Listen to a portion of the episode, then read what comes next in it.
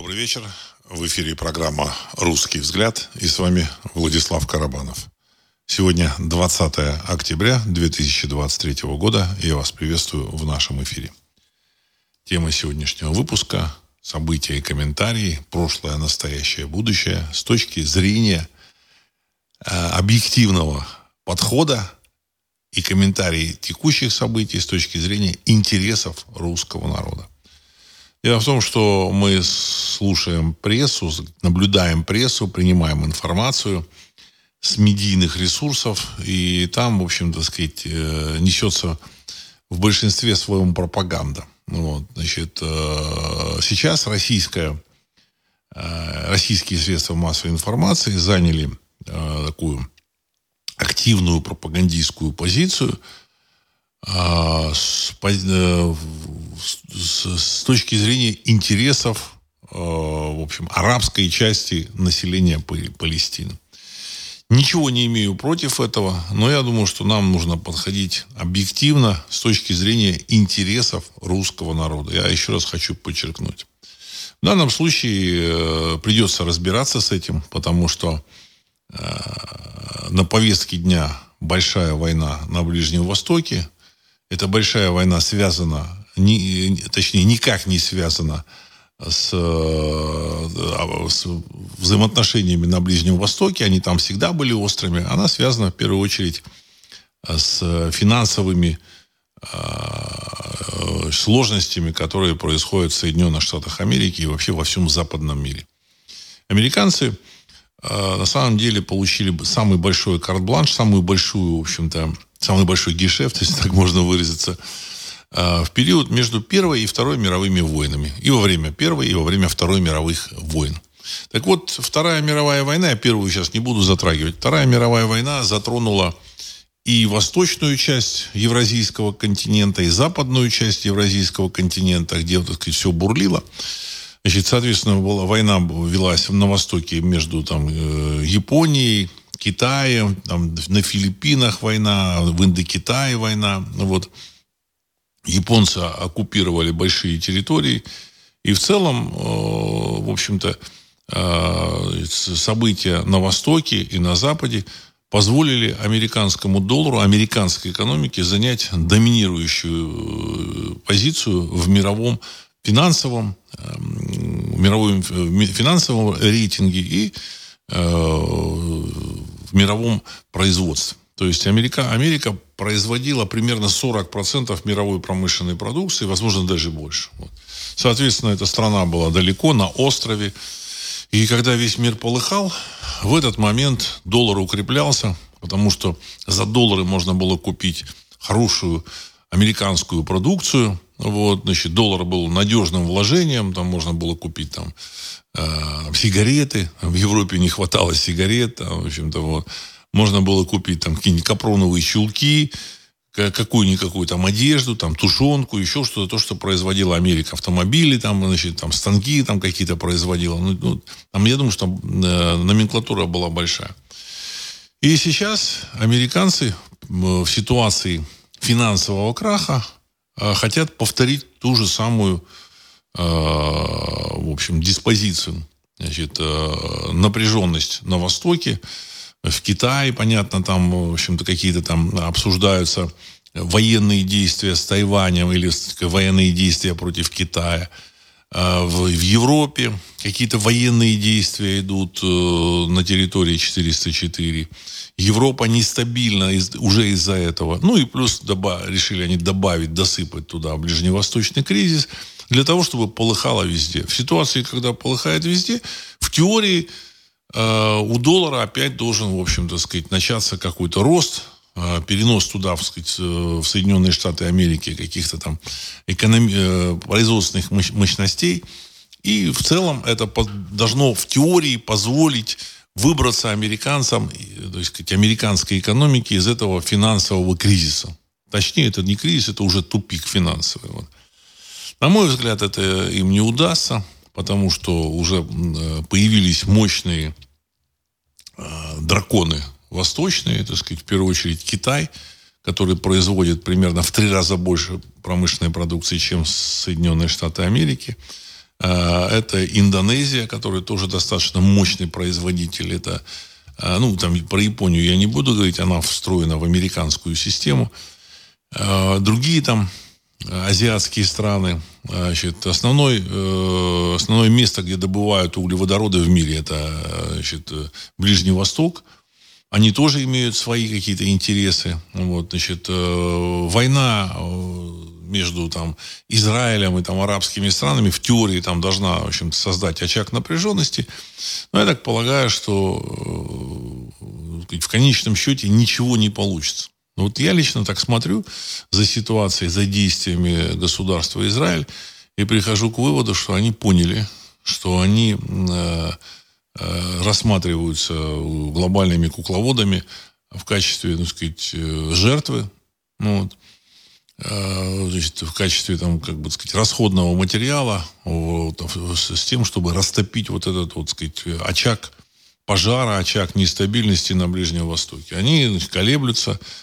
Вот в прошлом выпуске как раз я вот говорил о том, что если они колеблются, то кукловоды, они придумают еще какой-то, еще что-то для того, чтобы втянуть Израиль вот в эту военную кампанию. Ну, и как раз вот, э, когда был вот эфир уже в, во вторник, вот буквально вот там, три дня назад, в этот момент случился взрыв, когда была подорвана и вот э, обе стороны, там Израиль и там палестинцы, они там обвиняют в этом подрыве э, этого, этого, этой больницы друг друга. И я так полагаю, что сказать, значение, кто из них подорвал вот эту больницу, оно не имеет. Понятно, что ну, мне лично так сказать, понятно, что подорвала эту гостиницу или под, подорвана эта гостиница по заданию э, третьей силы. Третья сила это которая э, кидает вот в этот огонь э, арабо-израильского, так сказать, конфликта, так сказать, ну там керосинчику подливает. Вот. Это могли быть и израильтяне, у них там, в общем-то, так сказать, несколько этих спецслужб, э, существует там, в общем-то, э, определенная независимость армии, поэтому какого-то генерала могли там, могла третья сила, так сказать, подтянуть к этому, значит, и да, дать задачу нанести бомбовый удар по этой больнице, или объяснить, не дать задачу, а объяснить эту задачу. Вот. Может быть, еще что-то там, в общем-то, вот.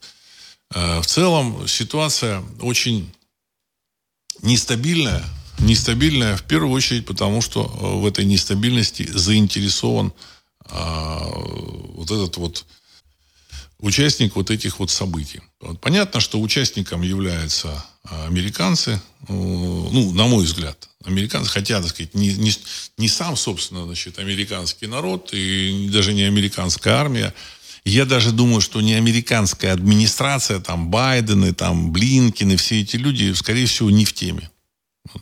Мое вот такое глубокое убеждение. А, главными заказчиками всех этих событий являются силы, которые используют доллар. А, в целом, израильтяне не хотят осуществлять эту наземную операцию, входить в сектор газа. Но вот этот Э, третий игрок, третья сила, она заставит их это делать. Для того, чтобы началась большая война на Ближнем Востоке. Так вот, что, э, какую позицию должна занимать, э, с моей точки зрения, Россия или русское движение? Здесь мы должны подходить, знаете, так сказать, объективно, с холодным, с трезвым умом, с горячим сердцем, но с трезвым, холодным умом. Э, с одной точки зрения, я вот попытаюсь, вот, значит, э, вот любители простых подходов, они, в общем-то, сказать, вот в, этой, в, вот в таких сложных играх они всегда проигрывают. Это подход непростой, и даже вроде бы простое решение, оно должно быть, в общем-то, сказать, правильно рассчитано. В данном случае мы должны понимать, что Израиль, с одной стороны, это страна, которая сохранила отношения с Россией и не объявила эмбарго. Но, с другой стороны, Израиль а, посылал своих бойцов, своих советников, которые э, воевали на стороне ВСУ и э, осуществляли э, функции инструкторов армии вооруженных сил Украины. Я когда услышал вот эту цифру 2000 человек, я немножко удивился. даже не немножко, а очень немножко удивился. Я думал, что, ну, ну, ну там 50, 100 человек. Мне, мне казалось, вот, вот, что вот такое количество. А 2000 человек, я исключаю, что это были добровольцы. Хотя там, конечно, добровольцы были, так сказать, вне всякого сомнения. Разные люди во всех странах есть. Значит, то есть это была организованная, э, организованный десант значит, э, людей, сведущих в военном искусстве, для того, чтобы воевать с Россией. Вот поэтому здесь, на мой взгляд, Израиль выступил и, как государство. Я про население Израиля, в общем-то, не буду сейчас говорить. Я говорил в каком-то выпуске, что примерно 70%, 75% э, на стороне России было. Ну, по мнению наблюдателей. Может, может быть, они ошибаются. Но, тем не менее, Израиль отправил тут, вот, вот эту военную группу, группу или группу военных, которые воевали против России и а, осуществляли значит, э, инструктаж а, значит, ВСУ. Вот. Э, следующий момент, значит, Израиль тем или иным способом принимал участие Э, в давлении на Россию. Значит, э, это не правительство Нетаньяху вот нынешнее, а вот правительство предыдущего премьер-министра, который, который рулил Израилем до там, середины там, января 2023 года. То есть в начале 2023 года только Нетаньяху вернулся к власти. А, есть выступления различных, так сказать, деятелей, израильских политических деятелей. Вот значит, а, вот Сергей 1956 мне скинул вот такую цитату. После того, как мы выиграем эту войну, мы позаботимся о том, чтобы Украина победила. Россия заплатит за, это, за, эту, за эту цену, за эту цену. Амир Вайтман, член правящей партии Израиля, Ликут, угрожает России в эфире Russia Today. То есть это он сказал в эфире э, Russia Today, то есть э, телекомпании. Ну, и Сергей пишет, что Израиль так и не понял, как, э, что как Израиль начал сотрудничать с территорией 404 и, и прославлять гитлеризм, обратка по Израилю тут же прилетела. То есть в этом отношении мы должны понимать, что правящая группировка, которая там, в общем-то, рулит, она настроена антироссийски и, так сказать, де-факто антирусски. Ну, вот. Население, я сейчас не буду э, затрагивать население, я, вот мое мнение, я остаюсь при своем мнении, что значительная часть населения русскоязычного. Понятно, что там э, марокканские евреи, там иранские евреи, так сказать, там, йеменские евреи, там, ну, выходцы, так сказать, египетские, иракские и так далее и тому подобное. У них там свои, своя точка зрения. Им далека Россия, это, в общем, сказать, другой мир, в общем, другая планета. Я говорю о тех людях, которые говорят на русском языке, значит, являются выходцами из России. А так или иначе, выходцы с территории Российской империи, как я говорил, э, построили вот это государство Израиль, или им помогли, они поучаствовали в строительстве государства Израиль. Я говорил о том, что на самом деле строил его значит, Иосиф Виссарионович Джугашвили, ну и какие-то американские, так сказать, силы. И не с, с точки зрения интересов еврейского народа. Вот аж никак. Таким образом, мы должны понимать, что победа, да, при всем при том, русский человек, он мог приехать в Израиль, он найти мог э, какой-то контакт, он мог говорить там на русском языке, примерно от трети до четверти населения, от четверти до трети населения Израиля говорило на русском языке. Но, тем не менее, так сказать, значит, э, много людей, которые могут э, ретранслировать свою позицию из, израильтян на русском языке, их много. Но, тем не менее, мы должны исходить из того, что Израиль, как государство, заняло а, враждебную а, позицию по отношению к России, к русскому народу и стремилась вот это государство Израиль, э, способствовать э, разгрому России. Ну, де-факто, возможно, уничтожению России. Поэтому при всем при том, что есть а, близкие связи, есть контакты, есть много русскоговорящих людей, людей, которые, в общем-то, сочувствуют России, тем не менее, в отношении к Израилю мы не должны, в общем-то, сказать, испытывать каких-то особых Э, предпочтений, я бы так назвал, и смотреть на эти события израильско-палестинские со стороны. Значит, со стороны это максимально объективно, максимально удаленно. Вот здесь моя, моя позиция такая. Значит, в интересах русского народа как можно дальше отстраниться от всех этих событий. Не пытаться э, душой и сердцем быть на стороне там, этих замечательных палестинцев, но также и не пытаться, так сказать, там, быть душой и сердцем на стороне, так сказать, замечательных израильтян и верить судьбу вот, этого, вот этой местности Богу. Вот я лично так считаю, так сказать, высшая сила, божественная сила должна, в общем, так сказать, расставить точки над «и». Вот это моя позиция. Я считаю, что это нужно высказать. Поэтому я призываю, в общем-то, так сказать, э, русскую публику относиться к этим событиям максимально нейтрально. Не пытаться занять какую-то, вот, так сказать, про арабскую или произраильскую позицию. Вот. Значит, может быть, кому-то кто-то кто-то скажет, что нет, это неправильно, нужно тут искать союзников, поддерживать союзников или там выступать против там враждебных сил. Я думаю, что не нужно. не нужно, понимаете, так сказать. Если вы там будете считать союзниками палестинцев, ну, тоже, так сказать, кто-то может захотеть считать. Ну, вы должны понимать, что э, если Палестина победит, вы в этот замечательный Израиль, ну, не поедете с туристической поездкой, или в замечательную Палестину. Замечательную Палестину не поедете с туристической поездкой. Это, в общем-то, ну, практически однозначно. Понимаете, так сказать. Мир, возможно, там какой-то возобладает, когда эта Палестина, в общем-то, так сказать, наладит какие-то свои там внутренние, ну, если, если они победят, внутренние порядки, или там вольется, так сказать, в замечательный Египет, вот, а, а в Израиль вы сможете поехать.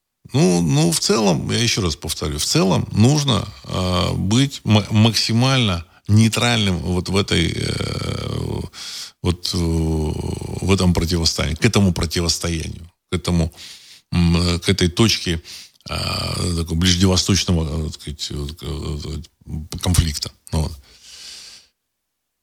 Пишите свои вопросы, комментарии. Значит, теперь по поводу текущих событий. Я, опять же, попытаюсь высказать свою позицию с точки зрения интересов русского народа. В данном случае я вот высказал по поводу вот этого ближневосточного конфликта. Значит, вы, вот в Европе, знаете, значит, какие-то люди вышли там за Палестину, какие-то люди там вышли за Израиль. Не нужно ни за кого никуда выходить. Все верить высшей силе, понимаете, высшей силе. Так, значит, сейчас вопросы зачитаю ваши. А, Сергей 1956. Арестович слил количество уклонистов на территории 404 на июль 22 года. 3 миллиона 600 тысяч человек. От, отказывались становиться на учет военкоматы. При этом они сменили место жительства. То есть, грубо говоря, если мобилизовали примерно полтора миллиона человек, ну, я так думаю, что плюс-минус, вот, а 3 миллиона 600 тысяч человек э, отказались там мобилизовываться, так сказать, предъявлять свои данные и так далее и тому подобное. Это очень важный фактор. Я много раз повторял о том, что на территории 404 основная масса населения, я думаю, что процентов 70-80 э, никак не поддерживают эту войну против России от слова совсем. Скорее всего, скорее они выступают против этой войны. То есть они прекрасно понимают, что они являются частью большого русского мира – и, в принципе, это, сказать, это не их война, они являются просто расходным материалом вот в этих, так сказать, там, играх э, американо-европейских э, кукловодов. Вот. А, так. Сергей 1956. Наследный принц Саудовской Аравии Мухаммед бин Салман на саммите стран Персидского залива и Азии в Эр-Рияде. Мы сожалеем о росте насилия в Газе, нужны условия для установления устойчивого мира, который позволит создать палестинское государство в границах 1967 года. Конец цитаты. Ну, подход этот, вот, я считаю, что вполне, вполне нормальный. Здесь э, выполнение каких-то, так сказать, бумажек, каких-то резолюций, каких-то решений ООН, это в, в плане интересов русского народа, так сказать, вот, в плане значит, э, установления устойчивого мира там. Понятно, что какие-то там израильтяне скажут, нет, нет, нет, никакого, никакой Палестины быть не должно, но, в общем, так сказать, мы, я еще раз подчеркнул, что мы нейтральны и должны быть нейтральны. Вот, это самая важная наша позиция. Вот, значит, нейтралитет, нейтралитет и еще раз нейтралитет. Вот. Так. А, Алекс Москва.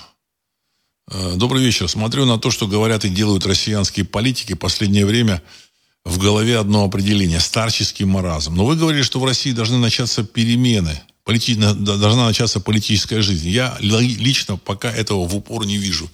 Людей, кто реально выступает за интересы русского народа в публичном пространстве, как не было, так и нет. Конец цитаты. Уважаемый Алекс, вы совершенно правы. Это тоже, в общем-то, медицинский факт. Э, я об этом много раз говорил, что публичное пространство, оно зачищено основательно. В то же время нужно понимать, что э, для э, патриотов русского народа существует интернет, существуют какие-то паблики, существует возможность общаться, высказывать свою точку зрения, и это уже хорошо. И это уже хорошо. Самое главное – это рост самосознания. Понимаете? Рост самосознания. Я вот был бы вот я сейчас так думаю, что сказать, если вот победили бы так называемые русские патриоты там в, в начале 2000-го или там в 93-м году, в общем-то, России бы уже не было. России бы уже не было. Россия бы нач, начала, так сказать, кампанию под, попыт, попытки подкормить все эти бывшие республики Советского Союза, подкупить за счет сил и ресурсов русского народа, естественно. Вот, э, естественно, так сказать, Россия э, надорвалась бы в очередной раз она уже, в общем-то, в 80-х, в конце 80-х годов она уже такая полу надорвавшаяся была. И я думаю, что в, в 2000-е годы Россия прекратила бы вообще свое существование, потому что, так сказать, даже русский народ бы возненавидел свою родину, в, в которой, на которой жить было бы хуже, чем на окраинах Советского Союза. Именно так было в Советском Союзе. Значит, кто-то, может быть, там думает, что да, там бесплатные были детские садики, бесплатные санатории. Это все были просто крохи с барского стола. Вот. Самом деле э, русский народ жил в, в страшной нищете, страшной. Когда, так сказать, одна там, пара брюк, джинсов стоила как, э, так сказать, полторы зарплаты. Вы понимаете, джинсы, джинсы, так сказать, вот, э, рабочая одежда стоила полторы зарплаты советского инженера, так сказать, в России. Понятно, что в этих республиках там были другие доходы, и там люди жили по-другому. А в конечном счете, в общем-то, если бы произошел бы конфликт у Советского Союза с Западом, с какой-то западной страной, я так полагаю, что Россия, Советский Союз с треском бы проиграл. Ну, во-первых, значит, все страны, вот эти вот республики Советского Союза сдали бы а, вот, вот, Москву, сдали бы, осуществили бы целый, целую серию предательств, советская армия бы развалилась, и, в принципе, так сказать, эм, э, запад, западные противники могли бы легко купить э, людей из этой советской армии, там, я не знаю, там, какими-то старыми автомобилями, ну, значит, там, какими-то подачками, вот. Э, в нашем материале «Битва за Таллин» 2004 или 2005 года, это все, так сказать, прекрасно описано. Сейчас Россия другая. Сейчас нынешняя Российская Федерация значительно сильнее Советского Союза. Кому бы это ни казалось странным. Вот, понимаете, она значительно сильнее. Людей, желающих э, предать Россию, продать, их значительно меньше, чем сказать, при Советском Союзе. Потому что в России люди, ну, наконец-то вообще, значит, начали, так сказать, относительно так прилично существовать, так сказать, или даже жить. Вот. Намного лучше, чем в Советском Союзе. Поэтому желающих покинуть Россию сейчас меньше значительно. Но с точки зрения политической, понятно, что за штурвалом в России сидят не совсем большие значит, э, друзья русского народа. Это, это нужно понимать, я об этом говорю. Поэтому удивляться, уважаемый Алекс, не нужно. Значит, но политика уже идет. Знаете, вот, вот буквально то ли вчера, то ли сегодня было заседание значит, силовиков, которые сказали, что надо жестко пресекать э, нарушение миграционного режима в России бороться с э, нелегальной миграцией. О, о, мы уже что-то, так сказать, услышали интересное. Что-то услышали. Что это такое? Это, это реверансы в сторону русского народа. То есть услышали, наконец. Э, я думаю, что еще услышат, еще услышат, еще и, и мы услышим от них. То есть они услышат то, что, в общем-то, так сказать, хочет русский народ, и мы от них услышим, так сказать, война. Война и противостояние идет, оно такое серьезное. Вот, значит, будущее я в предыдущих выпусках описал о том, как я вижу, о том, что Россия станет одним из глобальных э, доминирующих сил. Э, глобальными доминирующими такими центрами будут, еще Ванга определила их, Россия, Индия, Китай. Когда я читал это предсказание Ванги там, в конце 90-х, мне это казалось вообще совершенно фантастическим. Потому что Китай в те времена, он уже, конечно, делал компьютеры. Еще недавно Китай там строгал эти вот э, пуховики китайские, очень дешевую какую-то спортивную одежду, похожую там на Adidas, отдаленно похожую, в общем, для самых, самых э, дешевых вот этих вот, значит, э, э продавцов там на рынке вот продавцов. Значит, на, тогда еще, так сказать, рынки в Советском Союзе, в России существовали, уже в России в конце 90-х.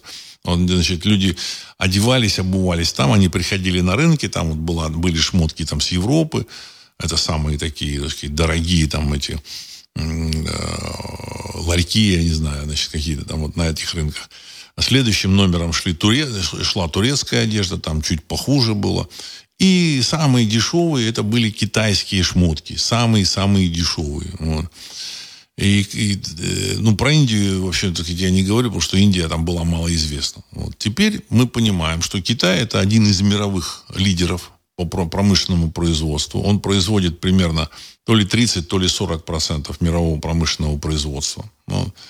Индия находится на втором месте в мире по численности населения это огромные страны, то есть это огромный рынок, э, на котором можно, в общем-то, наладить, наладить производство всего чего угодно, и это производство будет э, эффективно выгодно. Вот, потому что там в какой-нибудь там в каких-нибудь в каких Нидерландах или в какой-нибудь Грузии ты даже если ты изобретешь что-то такое выдающееся, ты не сможешь создать там производство, потому что рынки очень маленькие. А в Китае, в Индии это возможно. Полтора миллиарда человек. В России не все можно, не, не на все можно организовать производство. Автомобильное производство это для России это, это сложная так сказать, тема, потому что страна, даже вот так сказать, такая крупная страна, как Россия, для автомобильного производства неразвитого, это сложный, сложный, маленький рынок. Понимаете, маленький. Значит, нормальное, эффективное автомобильное производство это там 2-3 миллиона автомобилей тогда оно будет эффективно. Вот, значит, в России ну, можно это сделать, так сказать. Вот, но, но Китай, Индия и Россия. Россия за счет того, что огромные пространства, гигантские природные ресурсы, то есть э, активы, которые вот буквально под, ногам, под ногами. Это не активы, которые в виде там бумажек, в виде каких-то виртуальных там долларов лежат на банковских счетах. Это активы, которые реальные, под ногами. То есть ты щелкаешь пальцем, щелкаешь и говоришь, вот здесь, вот здесь вот в этом месте, там, не знаю, там, 100 тысяч тонн золота. Ну, приходите, добывайте, вот, ну, так сказать, и в российскую казну вносите, там, я не знаю, там, по 10 миллиардов долларов в год. Ну, или там, я не знаю, 10 миллиардов там каких-нибудь там бриксов. Вот, потому что я думаю, что долларов в скором времени не будет. То есть, поэтому это три центра силы. Плюс у России э, самое мощное оружие, э, ныне существующее стратегическое оружие, гиперзвуковое оружие, которого нет ни у кого ни у Китая, ни у Соединенных Штатов Америки. И когда оно появится, я думаю, что Россия уже перейдет на следующий технологический уровень. Поэтому Россия будет играть ключевую, ключевую роль в этом мире. Америка будет островом, которые они будут заниматься своими там делами, разбираться со своими латинскими, латиноамериканцами, там, афроамериканцами, там, делить на какие-то сегменты управления, в общем, будут решать что-то. Кто там вернет им эти, э, эти э, э, дол- активы, не долларовые, а реально вместо долларов даст какие-то активы, у них там начнется, так сказать, очень-очень скоро. Э, так, значит, и вот э, что хотел сказать. И вот когда в России, в мире все это произойдет, я так полагаю, и в России будет политическая жизнь. Она уже, она уже существует. Важно, что русский человек понимает, что ему не нужна империя. Это тоже, так сказать, большой путь. Понимаете, это, это тоже колоссальный путь. Не нужна империя. Э, никто в этой империи на Россию работать бесплатно не будет как вот показала практика, ни Грузия, ни Армения, ни замечательный Азербайджан, ни республики Средней Азии на Россию не работали, они тянули одеяло на себя. Так же, как тянула на себя одеяло Прибалтика, значит, замечательная территория 404, где сформировали свою собственную элиту, которая, так сказать, и подкармливали, подкупали там местное население. В конечном счете Советский Союз, он, в общем-то, рухнул под, тяжесть, под э, э, э, тяжестью экономических проблем. Ну. А, в любом случае проще иметь дело с, ну не всегда проще, но вот в каких-то в каких-то формах проще иметь дело с неза, относительно независимыми государствами. Относительно, потому что государства не могут быть в современном мире, да и в древнем мире, не могут быть абсолютно независимы. Потому что в мире существуют региональные державы и глобальные державы. Государство может относительно быть независимой под крышей какой-то региональной державы. Де-факто, что это означает? Де-факто это государство является исполнителем воли более крупного игрока.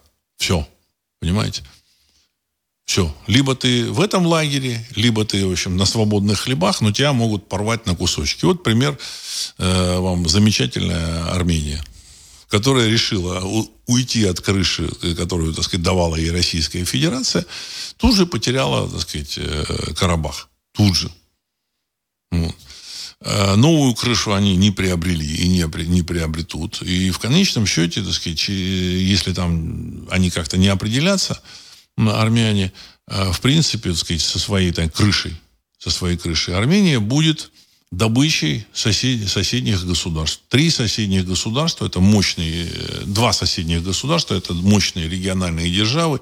Иран – и Турция, которые, в состав которых э, в какой-то период входила Армения.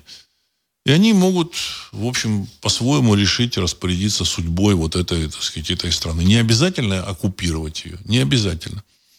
Но подмять под себя, сделать своим клиентам они могут. Вот. То есть так, так же и со всеми остальными странами. Даже замечательным независимым Израилем. То есть вроде бы это такая независимая страна, а на самом деле без э, крыши в виде э, Соединенных Штатов Америки, они, в общем-то, так сказать, они бы, их бы уже сейчас э, арабские, окружающие арабские страны, в общем-то, сбросили бы в море. Это израильское государство.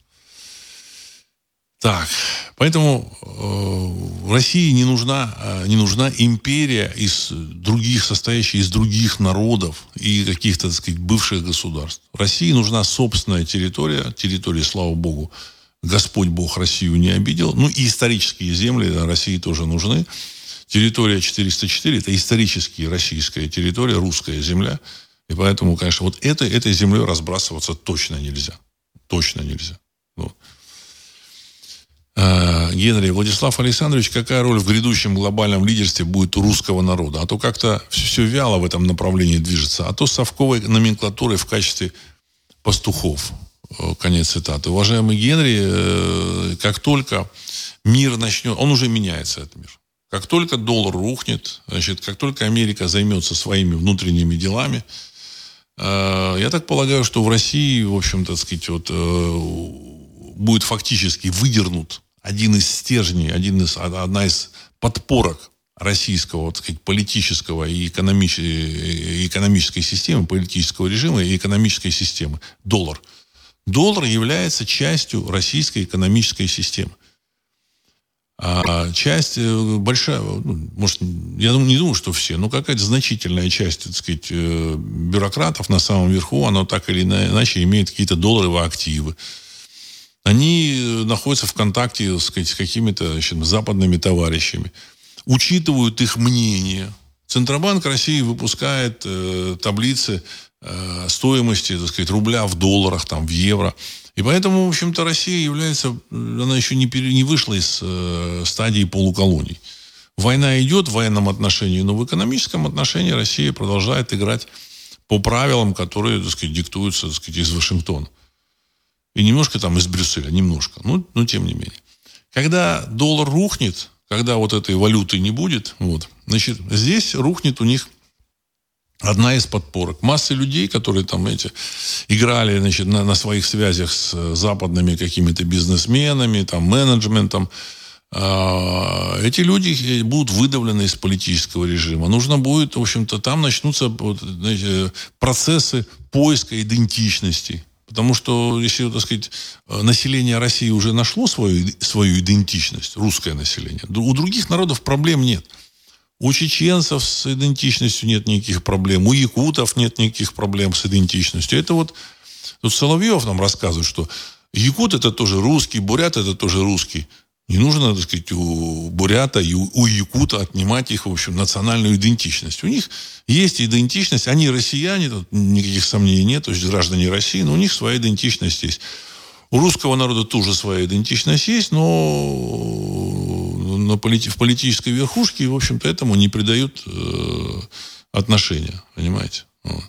Э, значения, не придают значения.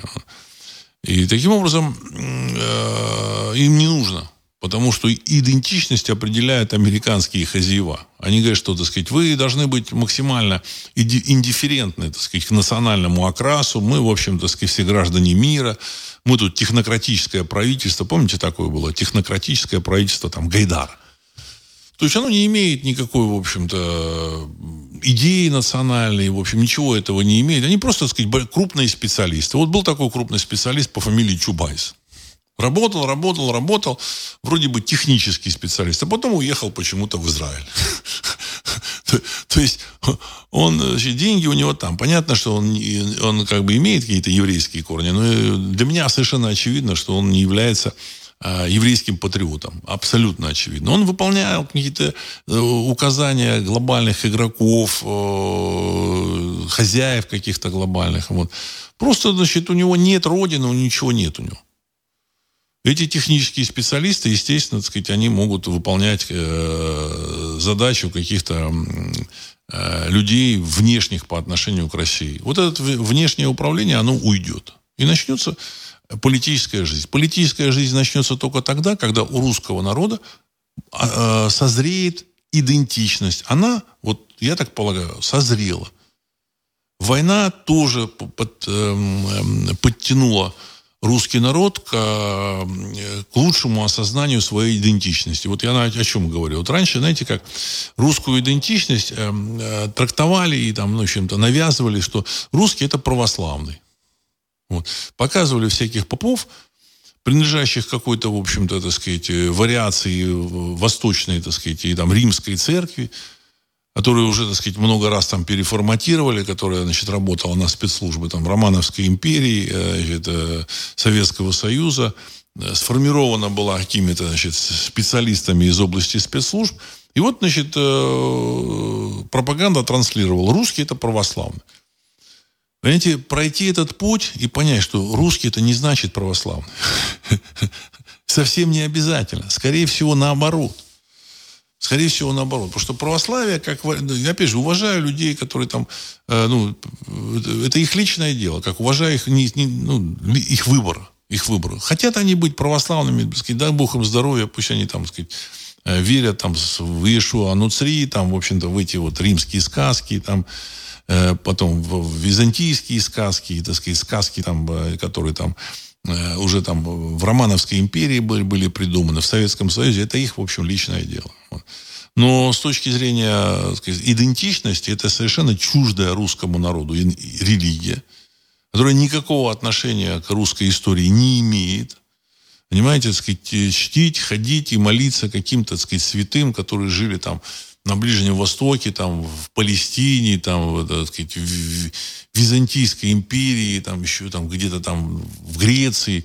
Это ну, просто дурь, на мой взгляд. Просто дурь. Понимаете?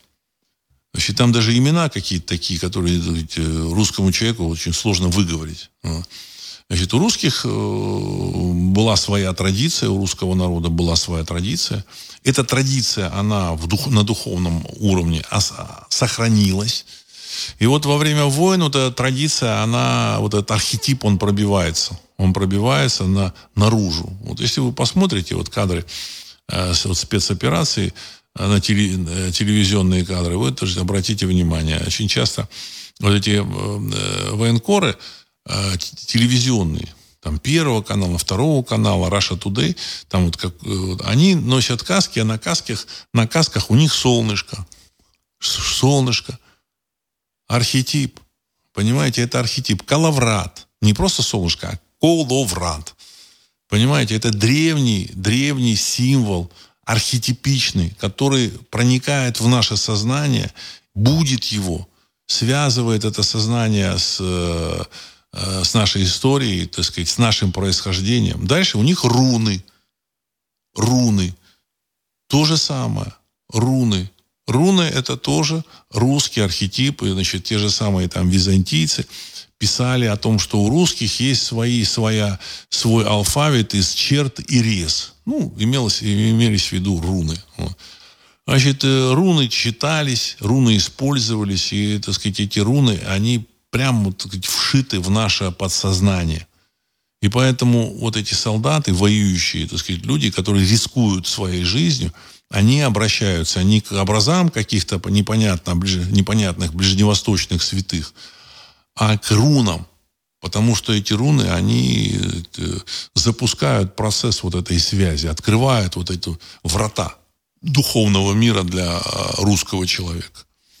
Еще раз э, я повторю о том, что моя книга «Запретная история Руси», она, в общем-то, так сказать, на мой взгляд, там, очень серьезно, так сказать, э, осветила реальную историю Руси, вот, реальную историю происхождения тех же самых варягов, э, реальную, реально откуда появился, так сказать, тот же Рюрик, вот, значит, э, взаимоотношения, взаимосвязь ру, русского народа вот с, с древними насельниками этой земли, скифами и готами. То есть, кто такие готы? Это те же самые скифы, те же самые скифы. Значит, и с готами на этой территории э, какой-то период сосуществовали э, сарматы. Вот. Э, Геродот еще писал, что сказать, э, скифы и сарматы говорят на э, сарматы говорят на, на том же самом языке, но издревле испорченном. То есть, ну, э, сказать, э, такой балта балто-германский язык, или условно или балто-скифский язык, это были вот языки достаточно близкие. В русском языке сохранились готские слова. Вот эту книгу «Запретная история Руси» я написал именно для того, чтобы мы понимали, кто мы такие. Вот это важный момент. Так. Светлана, добрый вечер. Израиль создавался выходцами из, из СССР. И сейчас они поедут сюда же. Вроде на Кубани уже много скуплено ими. Они придумают ли ли они новую Хазарию? Возможно, так будут выкручиваться Хазива. Конец цитаты. Ну, знаете, как бы вот про Израиль меня тут тоже спрашивали, ну а как, вот почему вот эти глобальные кукловоды, сказать, пожертвуют Израилем? Это же такой важный такой этот самый э, кусок земли для них, такой важный народ. Ну, еще раз, так сказать, про Израиль нам нужно понимать, опять же, для того, чтобы э, понимать события, нужно понимать вообще, так сказать, происхождение вот тех или иных там явлений, там, государств. Тот же самый Израиль создан э, работягами. Значит, евреи составляли, э, составляли не, состояли не из одних скрипачей и шахматистов. Вы, вы должны обратить на это внимание. Ни одни скрипачи, шахматисты и актеры э, значит, были евреями. Понимаете, так сказать. Огромное количество это обычные работяги, которые умели хорошо много работать. Вот, вот этих работяг собрали и отправили вот в эту пустыню. Там, в общем-то, сказать, ну, территория была достаточно пустынная, достаточно неухожена, достаточно сказать, обезвожена. Отправили поднимать эту территорию. В общем-то, сказать, если они, да, вот эти, так сказать, там части этих работяг приедет в Россию, понятно, что, так сказать, вот, ну, я думаю, что они ничего сделать не смогут. Вы опять вот э, должны понимать. С другой стороны, в общем, возможно, Россия не особо будет и принимать их. Понимаете, это тоже нужно, нужно понимать. На это нужно смотреть уже вот э, в момент, когда это значит, начнет случаться. В момент, когда это начнет случаться. Вот. Значит, часть людей, там, которые там объявили себя евреями, в общем, возможно, не являются как э, евреями. 300 тысяч в Израиле живет чисто русских. Чисто русских, 300 тысяч. А, ну, а, а дальше там, я думаю, что марокканские евреи поедут в Марокко, значит, э, там в, в Иран поедут там какие-то, значит, там в Йемен. Вот, значит, на самом деле, вот э, сегодня я смотрел там сюжет, Бенемин Нетаньяху встречается значит, с израильскими солдатами вот, Сахала, армия обороны Израиля. И там, в общем-то, такие вот лица такие, много, очень много афро, афроевреев. Афро, афро, афроевреев, в общем, понятно? Понятно, что они поедут обратно, так сказать, туда, откуда приехали. В Эфиопию, Судан замечательный, еще, так сказать, другие замечательные страны. Так что, возможно, какую-то территорию им подберут, хотя вряд ли кто там откажется от своей земли. Вот это, так сказать, это сложный момент. Но забивать себе голову этим не нужно. Россия, так сказать, будет принимать только тех, кто интересен России. Вот так. Надеюсь, что и вы, уважаемая Светлана, вот, будете иметь возможность э, влиять на то, кто сюда приедет, а кто не приедет. Понимаете? Возможно. А, с МДМ. Владислав Александрович, даже сейчас многие русские движения ассоциируют себя с православием. Про язычество либо пока ни слова, либо они, оно шельмуется. Когда, по-вашему, ждать перемен в этой теме? Конец цитаты. Уважаемый Сэм, вы, в общем-то, немножко э, э, значит, Э, преувеличиваете значение вот этого православия, это во-первых. Во-вторых, вы немножко э, ориентируетесь на средства массовой информации. Там, значит, транслируют вот каких-то патриотов, которые говорят, мы православные, я православный, так сказать, все такое.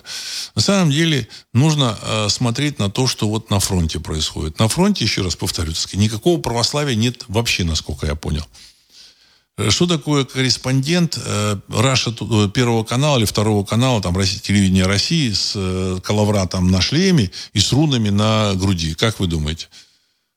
Почему он это руны и коловрат? Потому что он хочет быть своим для тех, кто воюет. Он приезжает на передовую, и они видят его, определяют по этим символам. Это маркер. Если он там нацепит на себя, он, ну, он, он корреспондент – он должен быть своим для них, для них, чтобы они ему рассказали что-то, так сказать, защитили его. Это же война, он военный корреспондент. А своим он, значит, становится именно с коловратом и с рунами. И поэтому не преувеличивайте значение, очень, влияния вот этих, так сказать, э, попов. Нет у них никакого влияния, нету. Оно есть только вот у патриотов таких, в общем-то, которых э, отфильтровали на центральном телевидении. Вот их от, отфильтровали, им говорят, ну, ни в коем случае никаких язычников туда на центральное телевидение не звать. Ни в коем случае. Только вот православных. Ну, и вы, значит, а что такое центральное, что, что такое телевидение? Это вообще увеличительное стекло. Маленькое событие увеличивается до масштабов страны. И человек, и люди смотрят на телеэкраны, и тут православные сплошные. А на самом деле, э, согласно вот, сказать, статистике, там, в церковь сейчас ходят э, не больше там, двух или трех процентов населения. Два или три процента. Э, выполняют вот эти, так сказать, обряды православные от 5 до 10 процентов. Мне кажется, так сказать, 5 процентов даже. Остальные люди, в общем, далеки от этого православия. Они могут даже называть себя, да, я православный, но им, в общем-то, глубоко по барабану это. Я лично считаю, мое личное мнение, что а, вообще, так сказать, и э, высшие силы попустительствовали значит, революции, вот этим потрясением в России, э, для того, чтобы Россия сбросила с себя вот этот, это форматирование, христианское форматирование. Сбросила. И вернулась вот к своей древней религии. И Банга, кстати, говорит о том, что древняя религия – э, огненная, огненная религия придет из России. Вот этот вот коловрат, который там вот на этих самых шлемах, это, это, это предчувствие, это предтеча вот этих вот прихода этой религии. Возможно, произойдет какое-то событие, возможно, в общем-то, сказать, будет какое-то прозрение, какое-то знамение, но это будет. Церковь э, православная, значит, к сожалению, я, я хочу подчеркнуть, к сожалению, большой популярностью в России не пользуются. Ей не верят 90 там, процентов населения. То, что показывает вот этого, так сказать, эм, патри, патриарха, ну, он там, значит, что-то вещает о том, что это тут э, наша религия, наша земля, русская, все такое. Нет, нет, нет. Значит, нужно четко понимать, что это религия, принесенная э, из, э, извне. Хотя, опять же, даже в, в рамках вот этой религии могли появиться русские святые. В общем-то, так сказать, тот же самый Серафим Сар, Саровский, он, по всей видимости, употреблял э, хаому. Вот, э, есть свидетельство о том, что перед тем, как вот этот, у него открывался дар э, пророчество, дар ясновидения, когда он видел, что происходит, видел, значит, события и мог а, отобразить это вот таким, в общем-то, языком пророческим, он э, принимал хауму. То есть, значит, э, там вот эти женщины, которые там помогали ему, там, монахини, так сказать, помогали, они говорят, что он там взбивал кашку из какой-то травы, там, белого цвета. Ну, скорее всего, вот это вот была классическая хаума, он рецепт этот нашел. Хаума – это э, напиток зарастрийцев. Вот, он прославляется в зарастрийской литературе. Вот, значит, зарастрийцы, ну, как бы, так сказать, или там еще огнепоклонники, они значит, считали, что огонь э, является отображением высшей силы, в общем-то, так сказать, вот. И там вот в зороастризме прославляется употребление хаумы, и о том, говорится о том, что жрец перед тем, как, в общем-то, увидеть, э, там, понять настоящее, увидеть будущее, он должен принимать хаому, и, в общем-то, и соединиться тем самым, в общем-то, с, с Богом. Вот, вот так вот. То есть, казалось бы, вот этот православный, э, объявленный святым, Серафим Саровский, он, оказывается, с каким-то образом набрел, так сказать, или восстановил, значит, э, рецепт вот этой хаомы. Возможно, ему там пришло как, как-то с помощью духов, духовного познания. Вот. Сейчас раньше в философии было там два вида познания. Там философское познание, научное, а сейчас еще духовное познание. То есть а, какая-то какие-то, какая-то группа ученых настояла, что познание может просто приходить в виде там каких-то, так сказать, какого-то откровения свыше. То есть человек раз и понял, как это, как это нужно делать. Вот. А, Сергей Симферополь. Церкви растут на дрожжах. Как на дрожжах? Откуда деньги на строительство? Как вы думаете? Конец цитаты. Ну, откуда, откуда? А от вас? От вас, родимых, от граждан России. Вот. Понятно, что сказать, через э, государство, понятно, через государство напрямую вы вряд ли бы что-то дали. Ну, в общем, государство, так сказать, берет, использует э, ресурсы, которые дарует русская земля, так сказать, вот наполняет им бюджет, а из бюджета, так сказать, э, оплачивает церковь. Так сказать, она считает, что это удобно для контроля э, над мыслями населения. Вот. Ну, я думаю, что это заблуждение. Вот. Так. Вальтер Аваков, Москва. Патриарх Кирилл за 9 лет с момента присоединения Крыма ни разу в Крым не ездил. Конец цитаты уважаемый Вальтер, вот я, честно говоря, вот это упустил. Я даже не знал это. Но это, кстати, тоже очень, сказать, очень, очень мощный и здоровый пример. Понимаете, сказать. Это э, бюрократическая структура, которая, значит, там, раньше там были эти э, политруки, вот, значит, порторги, вот, и вот, вот тому подобные товарищи. Теперь вот как бы роль порторгов, так сказать, заменяет церковь. Но она так, не может так заменить, но тем не менее. Причем они совершенно вот никакого развития нет. Э, РПЦ, оно как застыло там в 1917 году, когда власть сменилась, так оно, в общем-то, и осталось. Те же одежды, те же обряды, обряды все то же самое. Все то же самое. Вот они, как бы, так сказать, транслировали с Константинополя там э, в конце X века. Э, ну и дальше, в общем-то, так сказать, они начали писать историю, значит, ее там Э, я думаю, что они с, с повестью временных лет работали там, в общем-то. Есть такие, так сказать, слова, которые явно, явно написанные попами. Явно написанные попами. Ну, вот. И поэтому публика не может разобраться со своей историей, откуда взялась Русь. Вот. Я, кстати, значит, в своей книге «Запретная история Руси» написал, откуда взялась Русь. Вот. Слово «Русь», то есть, э, не буду сейчас повторять, вот. Достаточно очевидно это все. Э, Патрик, сложно представить Россию глобальной доминирующей силой с нынешней командой, командой управленцев. Очень сложно представить. Вот прям очень сложно. Конец цитаты. Ну, уважаемый Патрик, знаете, как бы вы немножко все-таки недооцениваете э, нынешнюю команду российских управленцев. Мне кажется, что американские управленцы хуже, понимаете, как ни странно, и европейские тоже. Ну, на физиономии посмотрите. Вот Шольца, Бербак, понимаете, вот это Макрона. Вы просто посмотрите, что они несут. Вот. То есть, э, то есть чушь, такую чушь собачью они несут. В общем-то, лгут э, постоянно. То есть у них нет ничего, никакого, так сказать, чувства там совести, ответственности. Как, как их там привели к власти, это, так сказать, все большой вопрос. То есть это агентура спецслужб. Вот.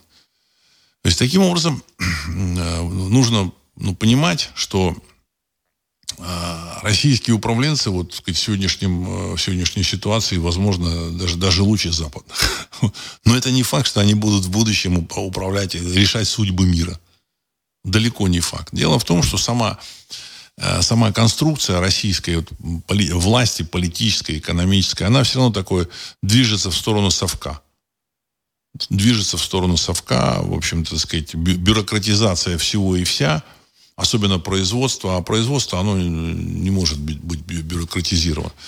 Значит, бюрократ потратит на производство в 10-15 раз э, больше, чем э, частный, частник. То есть, причем потратит деньги общественные. И еще и окажется в убытке.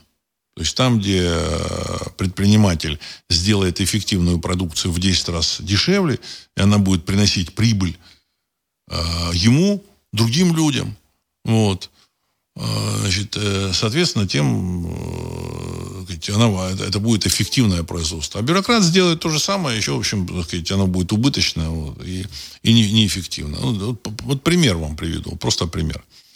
Значит, в России сейчас для а, частных потребителей электричество стоит там от 5 до 6 рублей, там даже от 4 до 6 рублей для частных. Но в Москве это 7 рублей, кажется. А вот э, там, где от 4 до 6 рублей стоит для частника, то есть, ну, так сказать, там для жилья, там еще что-то, для производственных нужд э, киловатт электричества стоит 12 рублей. Понимаете? 12 рублей. Ну, как, как это так? Как это так? В Европе, наоборот, так сказать, для частника стоит дороже, а для производства, чтобы производство, в общем, было эффективным, нужно сделать дешевле. В России, так сказать, куча дармовых э, энергоресурсов, там, э, гидроэлектростанции, чем-то, все равно, значит, Россия добывает нефть, газ, то есть производство атомной энергии, есть производство электроэнергии стоит копейки.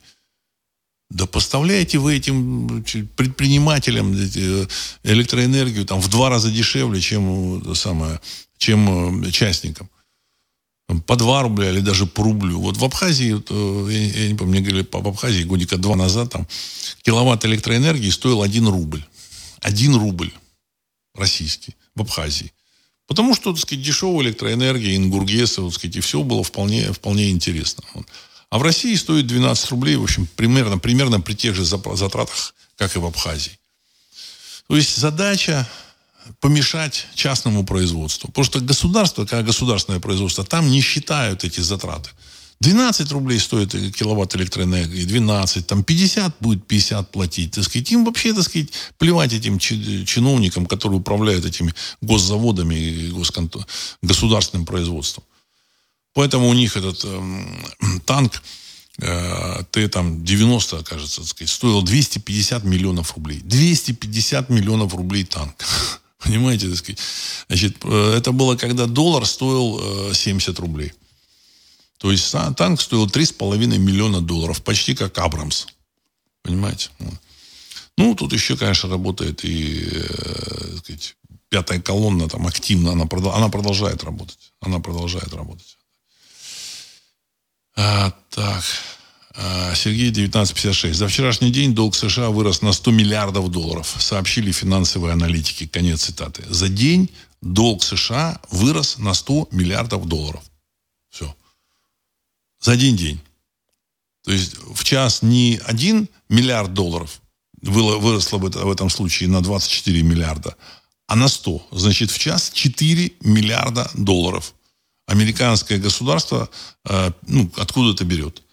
Ну, это откуда? Из банков берет, еще откуда-то, вот, сказать, там, печатает. Вот, так сказать, вот, так сказать. Как-то они там зациклили, замкнули это все это. Так сказать. Но, в принципе, это все, это все означает, что, ну, в общем-то, они прямо едут, двигаются к краху. Так. То есть э, Америка, я так полагаю, пошла в разнос. Вот. И остановить это ничего не сможет даже там какие-то события на Ближнем Востоке, в Европе, э, на Дальнем Востоке, ничего не сможет остановить э, э, крах долларовой системы. Так, значит, еще тут. Сергей 1956. Северная Корея пригрозила превентив, превентивным ударом по США. Которые, как считают в КНДР, намерены развеять, э, развязать ядерную войну, перебрасывая на Корейский полуостров свои стратегические средства. Такой комментарий опубликовало Центральное телеграфное агентство «Кореец». Конец цитаты. Ну, в целом, я лично считаю, что, э, в общем, может быть, как бы, так сказать, там э, агентство Рейтер, там еще какие-то агентства, Associated Press не, не опубликовало вот эту информацию, что, так сказать, заявила Корея. Но, тем не менее, там какие-то военные в Америке, в общем, так сказать, э, галочку поставили, на заметку взяли. И, в принципе, они понимают, что корейцы могут сделать. Могут это сделать. Вот в принципе, начать ядерную войну с, с, удара Кореи, не обязательно даже по США, по Японии. Это очень, на мой взгляд, неплохо охлаждает мозги американским вот этим военным и политикам. Другой вопрос. У меня есть ощущение, что все-таки вот э, корейскую ракету американцы смогут сбить. Смогут сбить. Вот. Не факт, что она долетит. Но сам факт вероятно, даже, так сказать, даже там двух-трехпроцентная вероятность того, что эта ракета долетит куда-то, вот, тем более, что они не пробовали ее сбить. Может, она маневрирует. А он, я думаю, что их так держит в определенном тонусе. А, опять же, так сказать, э, Россия не может, видимо, сказать, сообщить о том, что у нас тоже есть ядерное оружие, мы можем нанести ядерный удар. Ну, вот попросили вот этих корейцев. Они откликнулись.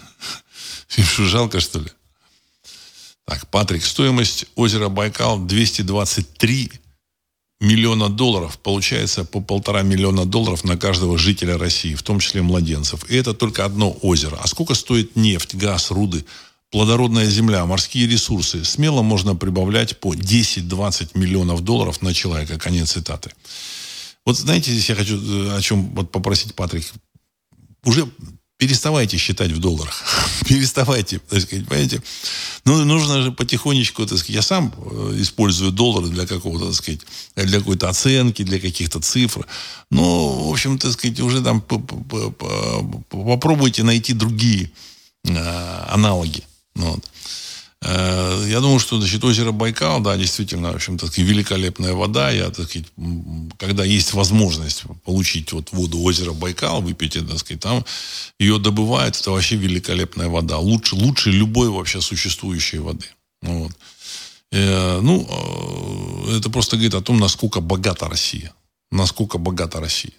Вот. Ну, чего стоит этот камчатский краб, который продают, продают во всех лучших ресторанах мира – а в России, в общем, можно пойти там в какой-нибудь ларек на рынке подойти и купить этот э, клешни там или там э, щуп, не, да, щупальца, не щупальца, так, э, фаланги там, камчатского краба.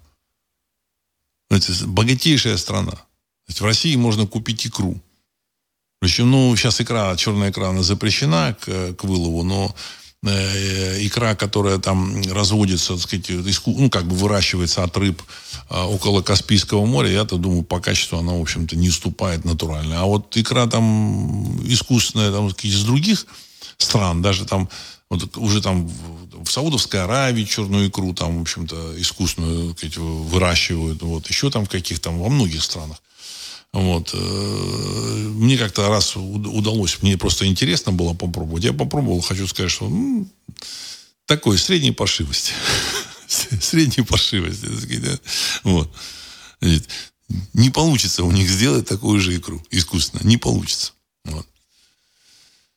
Так. Сейчас еще. Так. А, Сергей 1956. Атакованы базы США в Сирии, Ираке, базу НТАФ на границе с Ираком и Иорданией атаковали три боевых дрона. Там по базе там Дер-Эзора ударили ракеты. Ну и так далее и тому подобное. В общем, Пентагон подтверждает удары. Конец цитаты.